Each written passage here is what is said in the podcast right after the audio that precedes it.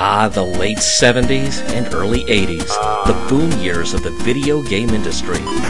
Yeah. And my game system was the Magnavox Odyssey 2. Sleek, stylish, futuristic, and totally underappreciated. Sorry. Let's change that. I'll dig through the Odyssey 2 library, introduce you to each game, offer a few of my own expanded memories of playing them both then and now, and we'll see if those games hold up today. Incredible. I'm Earl Green, and this is Select Game.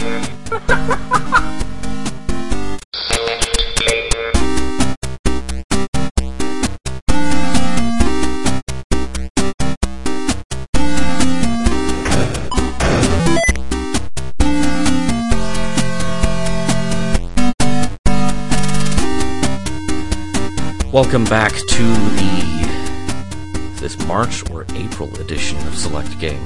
Let's call it the spring edition, which was something I kind of hoped not to do, but uh, real life has been intervening with alarming regularity.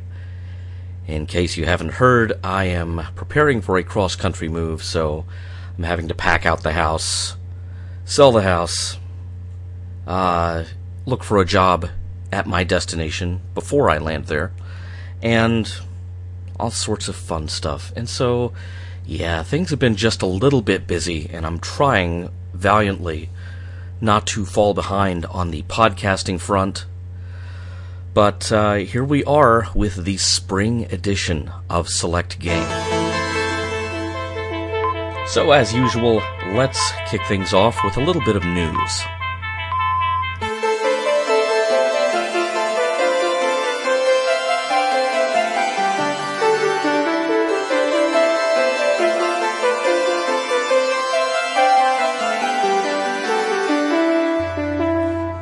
Here, as they say, is the news. Once again, just in case you missed it in last month's show, we are trying very hard to get Odyssey 2 logo lapel pins made in partnership with Pop Square, who runs an amazing Etsy store. I advise you to check it out. It's P O P S Q R. The pins would be 30 millimeters by 12 millimeters, also known as one and one fifth inch by half an inch. The logo is the logo would be in a single color selected from the middle of the color grade from red to yellow in the Odyssey 2 logo. That was really for the sake of simplicity and being able to get the thing done cheaply. Pre-orders are being taken for a very limited time from here for $7 each. We have to get 30 pre-orders for the pin to go into production and that hasn't happened yet. Last I spoke to Scott and Jen at Pop Square, we were kind of spinning our wheels around the halfway mark, which, um, boy, I really wasn't expecting that. You know, we have actually come up short on orders and missed the first deadline. Pop Square agreed to extend the deadline, and uh, hopefully we can get there. Spread the word. I uh, post about the pin project frequently on Facebook and Twitter. Feel free to retweet those, share those, whatever you like. Let's get this thing made because you know none of none of these seven dollars per pre-ordered pin goes to me. I had to pay for my pre-order just like everyone else because I want the thing to exist. So I'm right there with you. So yeah, we're running out of time on the Odyssey 2 pins. Let's uh, let's hope we can get these into production and get across that finish line. On March 14th, the worlds of science and science communication lost a towering figure. Professor Stephen Hawking died on March 14th, which also happened to be Pi Day. Yeah, 314. and it also happened to be the anniversary of Albert Einstein's birthday. Now, this month we're going to look at two wildly different Odyssey 2 and Video Pack products that remind me just a little bit of Professor Hawking's work. Did he actually have anything to do with the Odyssey 2 or the Video Pack? I'm going to say probably not. But it's just possible that these two parts of the Odyssey 2 universe drew inspiration either from Hawking's pioneering theoretical physics work or from how he was able to continue living and interacting with his disabilities. Now, the game we're about to play first, Black Hole, also known as Neutron Star, was released in 1983 by Philips, but it was released only in Europe and South America, under two wildly different titles. The title was never made available in North America prior to the days of emulators or fan made multicarts. The game was designed by GST Video, which may or may not mean that Graham Thomason himself was involved. Remember, we talked about GST Video back when we were talking about some of the Parker Brothers arcade ports that were released for the European market. Now, one thing about Black Hole, or Neutron Star, whichever you care to call it, it is a brutally, unforgivingly tough game. I have a feeling that Philips may have offered it to the North American market, and you know whoever was in charge of playtesting stuff that came from Europe for the American market probably shook their head and said, uh, "No, people are going to hate this." There is really no way to advance. There is no way to win. There is no win condition.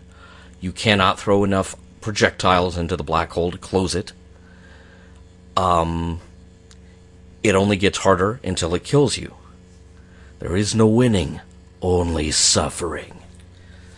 Okay, so Neutron Star. Here's here's a first. I think I may have played this game once before today. so this is going to be an experience. Neutron Star. Unknown invaders from a faraway galaxy have blown up in an uninhabited planet, hoping that the scattered fragments will destroy an entire system of man made satellites as part of their evil plans. Now, the game doesn't go on to tell us what those evil plans might be, but, uh, you know, that's not the game's job. The game's job is to blow stuff up. So let's do that. Now, uh, I have told you fine folks from the very beginning of Select Game that if I ever run into a game that I do not have in cartridge form and am not running on original native hardware, I will let you know this is one of those cases. I'm having to play Neutron Star, aka Black Hole, as uh, as an emulated game. So let's get what is likely to be a very embarrassing party started. You start the game by pressing one and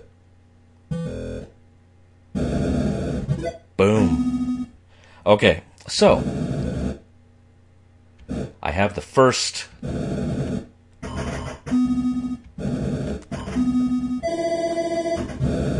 And I died. Okay, let's try that again.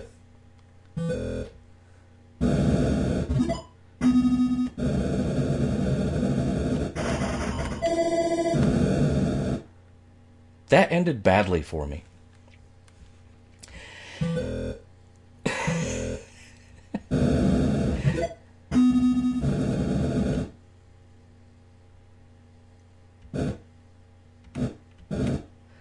Now, if I don't give myself a lot of thrust,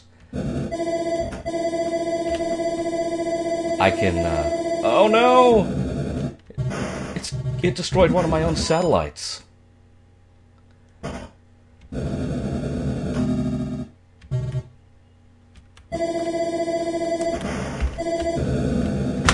I died suddenly. Okay, let's try this again. You gonna let me try this again? Yeah, only standard Odyssey 2 or video pack game, you get just one life. Now, I wonder if I can. Uh,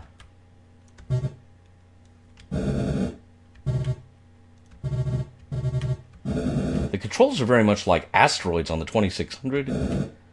Pushing up gives you your thrust. Oh! Oh, I. Yeah.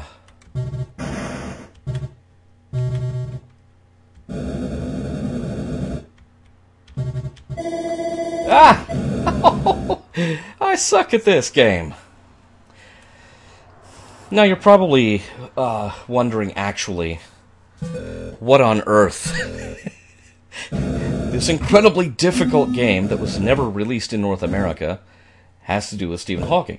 A lot of Stephen Hawking's pioneering academic work had to do with the realm of cosmology, the origins of the universe.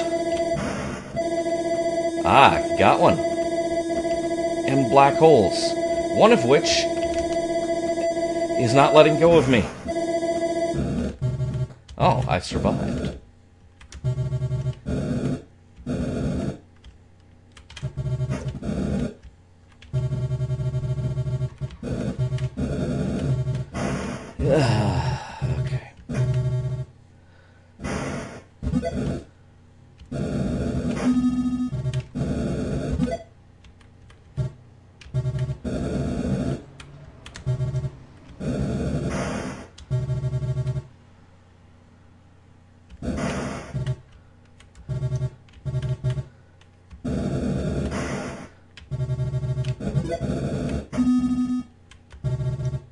Apparently, once you uh,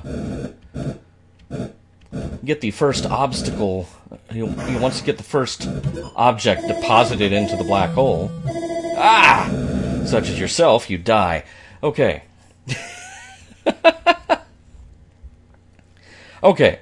So as I was mentioning, a lot of Stephen Hawking's pioneering academic work was in the realm of cosmology and investigating the origins of the universe. And a lot of it, you know, in addition to creating uh, a theoretical framework in which the Big Bang could have happened, you know, hypothetically, which, you know, at this point in Hawking's lifetime, you know, the assumption was that. Oh, ow, ow.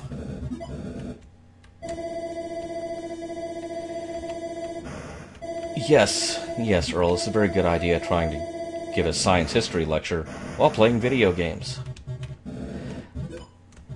But just try and stop me. Okay.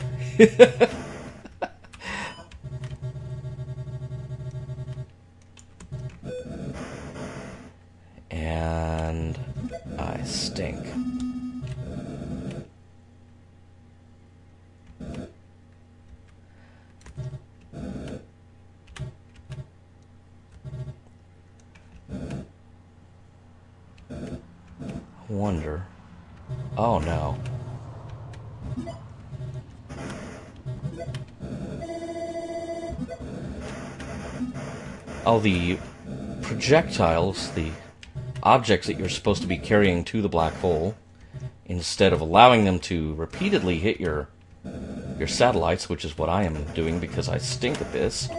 Ugh. Uh, they change colors and become faster and harder to catch and more numerous. So yeah, there's definitely a difficulty curve here. Okay, so as I was saying, I'm actually going to stop the game because I stink at it. As I was saying, a lot of Hawking's pioneering work was in the realm of black holes and coming up with a hypothetical framework under which it could be theorized that black holes exist, including a uh, a theoretical form of radiation called Hawking radiation, which at this time, as of this podcast, has yet to be directly observed or measured. So it's still still in the realm of theory. Of course, it, it, it's really hard to directly observe or measure something that consumes even light. But the theory behind Hawking radiation was that, at the very least, the decay of the particles making up whatever the black hole is swallowing must give off some sort of signature. And that signature would be this form of radiation. That is, you know, we're still looking for signs of it, astronomically speaking. A neutron star, on the other hand, that wasn't really Hawking's field. That had to do with uh, incredibly dense stars you know, so densely, tightly packed, you know, their matter so densely packed that they would have an incredible mass. Not unlike myself. So, yeah, it's kind of interesting that uh, Europe got this game as Neutron Star. South America got this game as Black Hole, or as uh, as it was rendered in South American Spanish, Buraco Negro. Two wildly different astronomical concepts. And one really, really tough game. So there you have it Black Hole or Neutron Star, depending on where you source the game from. Uh, and, and two completely wildly different cosmological concepts. So, yeah. Now let's talk about something that I've had penciled in to talk about on the podcast for quite some time.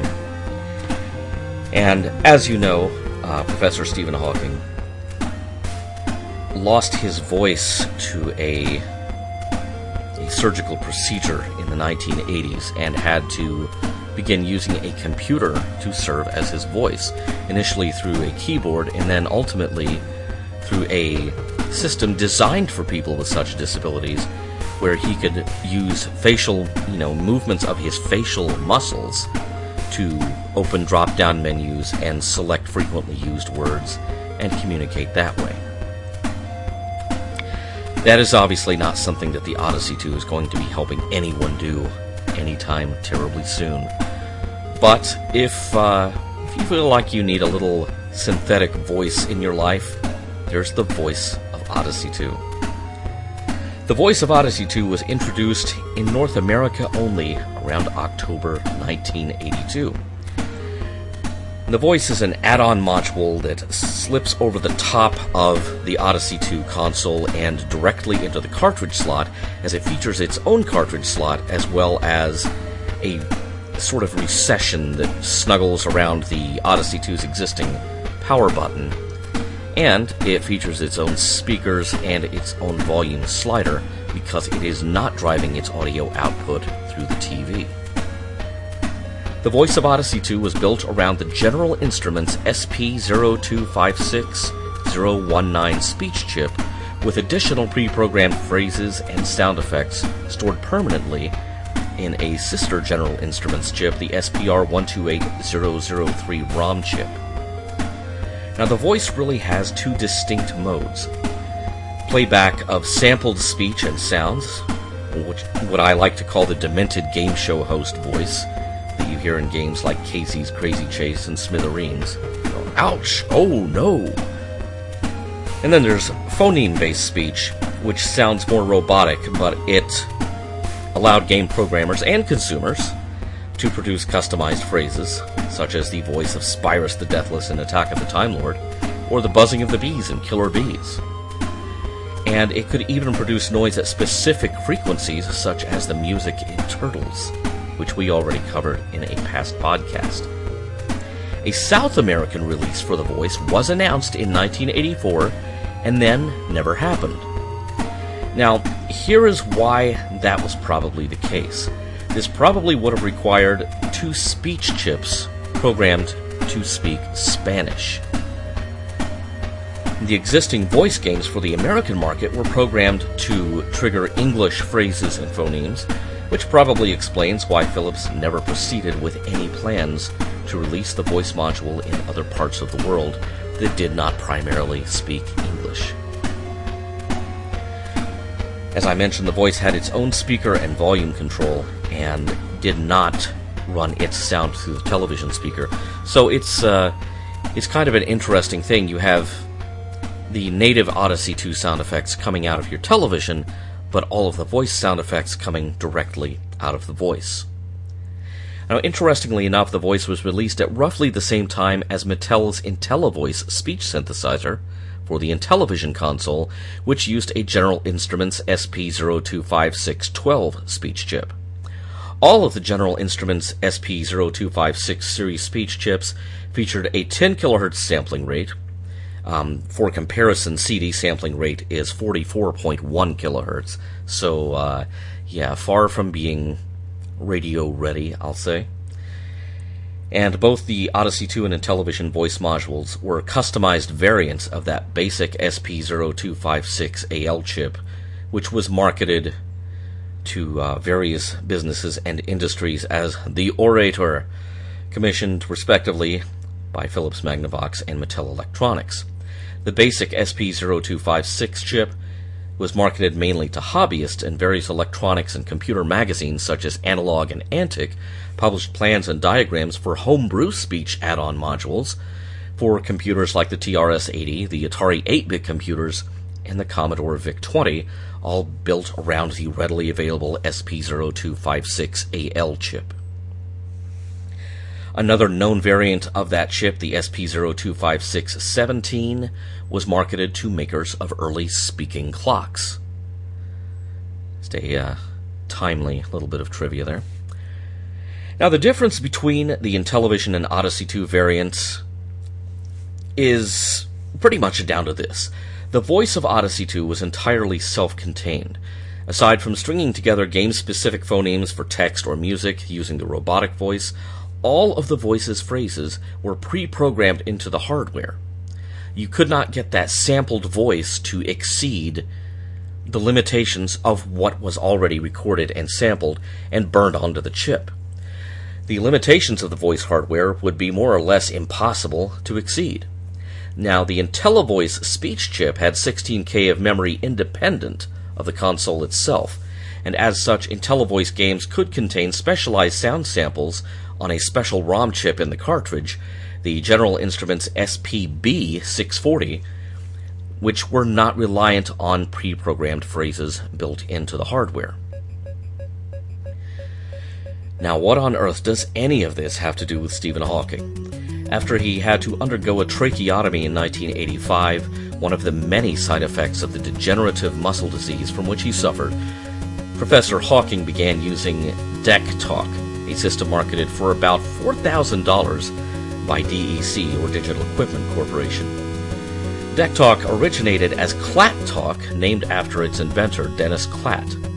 DEC Talk was first marketed by Digital in March 1984, primarily as a device that could hook up to a phone line, connect to a dial up computer system, you know, such as MCI mail, and read email messages to the user. Now, there was no provision for voice recognition, so you still, you know, any responses you had to type back in, but it would kindly read them to you. Now, Dennis Klatt had always intended for DEC Talk to be of use to people whose disabilities prevented them from speaking for themselves, and he helped to design the sensor mounted to Hawking's right cheek, allowing him to select words from a menu. An early form of predictive text would allow Hawking to pick words quickly enough to interact in normal conversations, only slightly slower than if he were capable of speaking for himself. The cheek sensor was necessary because the same disease that had robbed Hawking of his voice, his vocal cords, prevented either fine or gross motor control of his hands and fingers, so manual entry was already impossible. Now, the voice most commonly associated with Stephen Hawking's speech synthesizer was the default built in DEC Talk voice called Perfect Paul, and this was based on recordings of Dennis Klatt himself. Dennis Klatt died in 1989, and DEC Talk was sold as a, an intellectual property asset to various companies afterward, by which time Hawking had moved on to an Intel Windows based system called ACAT. However, Hawking was adamant that Intel track down and incorporate the Perfect Paul voice samples to incorporate into his new speech system. And so, in a way, as long as Stephen Hawking was around, the late Dennis Klatt had a strange kind of immortality. So, what's the difference? a lot. The difference between the General Instruments SP0256 family and whatever was used to generate speech in the earliest DEC Talk models, and I tried to, uh, I tried to find some specs on the central processor for that, and I, I am sad to report that uh, I was unable to find that information. And for that, I apologize because this, you know, this technical information is kind of dry, but it's also kind of fascinating. But you have to think about it. Klatt was developing the earliest versions of Klatt Talk before he sold it to Digital Equipment Corporation in 1982. So, technically, DEC Talk was based on technology only slightly older than either the voice of Odyssey 2 or the IntelliVoice. Now, does this mean you could use an Odyssey 2 to communicate if you lost your voice? Well, let's plug in Type and Tell and find out. Alright, we are typing and telling. So, I've got the got the microphone set up right next to the uh, the voice of Odyssey 2.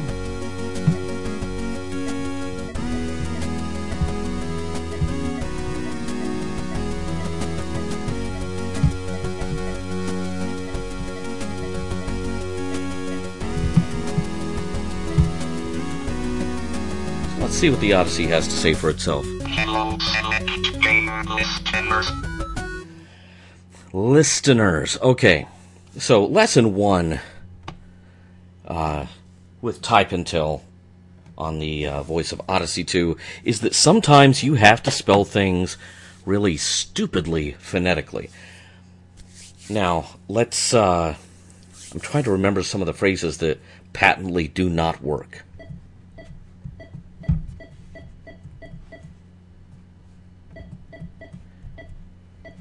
All right. I am typing in. I have a baby doggy. I'm spelling everything correctly. And here's what I get I have a baby doggy. a babby doggy. So, what you have to do is you have to misspell things. Baby doggy. Okay, baby doggy. So the Odyssey 2 obviously uh, can't really smooth talk you with any uh, any reliable frequency because it can't even pronounce baby. That's right, baby. Yeah, thank you. Okay. So, the uh basically there there is no select game screen on this game. You have just a blue background and you have 96 green squares. One of them has a cursor around it. And basically you just type in type in what you want and it will have a go at saying it. So,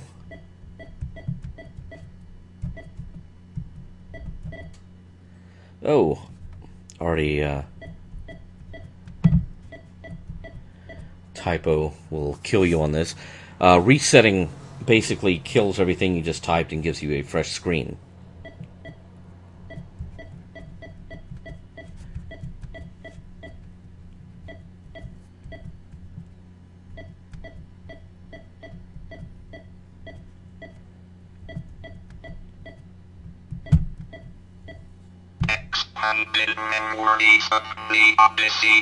podcast.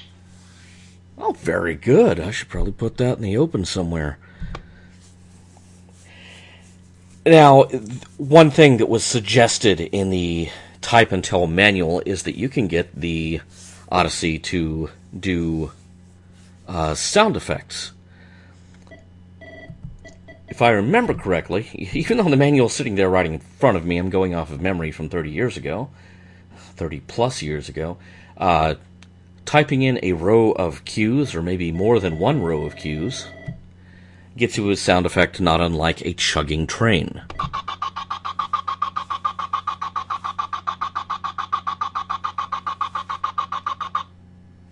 Okay, it makes me just want to start singing "Working in a Coal Mine." Now, um, I've also found that alternating letters and then repeating that alternation uh, can produce some interesting results. Uh, this is a result of the letters WV over and over again. So, West Virginia, this is for you.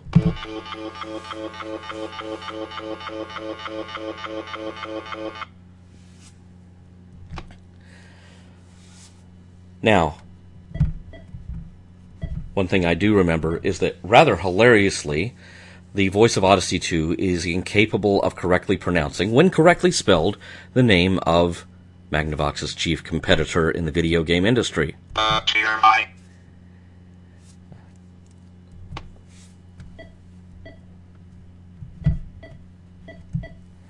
So I'm now having to. Okay, let's see if I can spell that out. A T A R space and then the letter E. Attorney. Sounded suspiciously close to a turkey, so maybe. Uh, yeah, maybe he's talking about the the Great Missile Command royalty. you programmed the top selling game of the year. Have a turkey.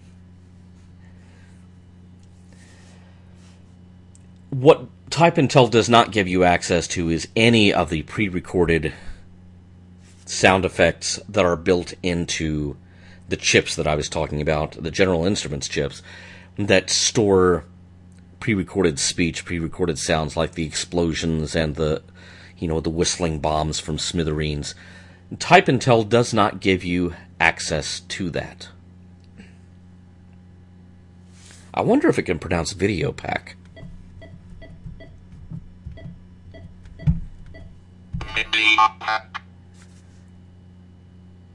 Eh, almost. Almost. So in a way, um, yeah, there's your demonstration of Type and Tell. that's that's really all it does. It's uh, you know, it's speak and spell for your Odyssey 2, and uh, you have to you have to get creative every once in a while to get it to pronounce things correctly, because correct spelling ain't gonna cut it. So there you go, the pack-in cartridge included with the voice of Odyssey 2, Type and Tell. A Type and Tell was programmed by Robert Cheesem with an assist from Bob Harris. Uh, Harris had this to say about Type and Tell in an interview I conducted with him for Classic Gamer magazine. I only contributed some technical capabilities to this one. Prior to this cartridge, you generally didn't see more than 20 or so characters on an Odyssey screen. I figured out how to get 96 characters up there. Now, that's probably due to the fact that they were not animated characters, and so you could, you know, pretty much lay them on the screen and leave them unless the user backed up and deleted anything. Type and Tell is, you know, it's really speak and spell for your TV. You type, it talks. Yeah, that was the blurb used on the box. It uses only the the phoneme based robot voice, which one of the video game magazines at the time described as Darth Vader on Quaaludes. Now, as you can imagine, when I went to ask my mother what Darth Vader on Quaaludes meant, she was overjoyed that video game magazines were introducing me to such concepts. Now, Bob Harris had this to say about the voice overall from his standpoint as a designer and programmer of games for the Odyssey 2. The problem with the voice thing was that you couldn't use it as an integral part of play since most people didn't have one. It was difficult to get an accurate reading of whether the thing was out there or not, so for the most part, I think we all considered it a nuisance. Whether you remember Professor Hawking for his pioneering work in cosmology and theoretical physics, or his distinctive synthesized voice, you can't deny that he made an impact. And there are worse things that you can do than play a round of Black Hole or Neutron Star or fire up the voice of Odyssey 2 in his honor. That's all the time we have for the Select Game podcast. You can hear Select Game on iTunes, Stitcher, and ThrowbackNetwork.net, and you can also subscribe through the RSS feed.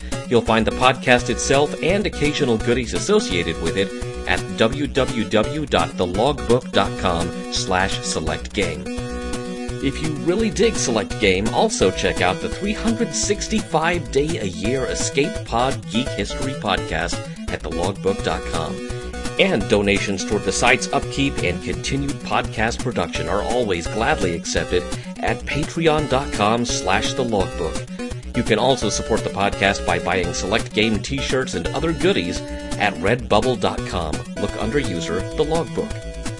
Phosphor Dot Fossils, a comprehensive timeline of the golden era of video games, including the Odyssey 2, can be downloaded at thelogbook.com slash store, which is also where you can find the books I've written about everything from Doctor Who to Star Trek to growing up geeky. Feel free to drop me a line at the Facebook page for thelogbook.com, via Twitter at logbookguy, or email me at earl at thelogbook.com. Select Game Expanded Memories of the Odyssey 2 is a production of thelogbook.com and was written and produced by Earl Green. Music performed by Kazutochi, available for free download at thelogbook.com.